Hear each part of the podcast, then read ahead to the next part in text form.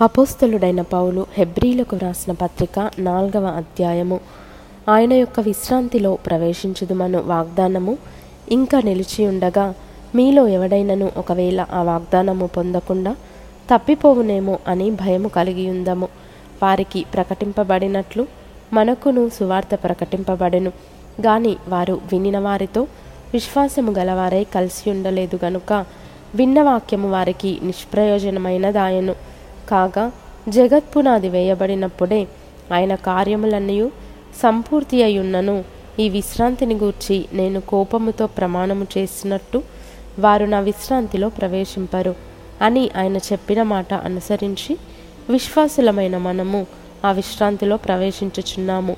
మరియు దేవుడు ఏడవ దినమందు తన కార్యములన్నిటినీ ముగించి విశ్రమించెను అని ఏడవ దినమును గూర్చి ఆయన ఒక చోట చెప్పి ఉన్నాడు ఇదియునుగాక ఈ చోటుననే వారు విశ్రాంతిలో ప్రవేశింపరు అని చెప్పి ఉన్నాడు కాగా ఎవరో కొందరు విశ్రాంతిలో ప్రవేశించుదురను మాట నిశ్చయము కనుకను ముందు సువార్త వినిన వారు అవిధేయత చేత ప్రవేశింపలేదు గనుకను నేడు మీరు ఆయన మాట వినిన ఎడల మీ హృదయములను కఠినపరచుకొనకుడని వెనుక చెప్పబడిన ప్రకారము ఇంతకాలమైన తరువాత దావీదు గ్రంథంలో నేడని ఒక దినమును నిర్ణయించుచున్నాడు.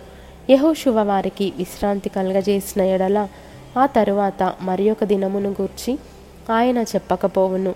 కాబట్టి దేవుని ప్రజలకు విశ్రాంతి నిలిచి ఉన్నది ఎందుకనగా దేవుడు తన కార్యములను ముగించి విశ్రమించిన ప్రకారము ఆయన యొక్క విశ్రాంతిలో ప్రవేశించినవాడు కూడా తన కార్యములను ముగించి విశ్రమించును.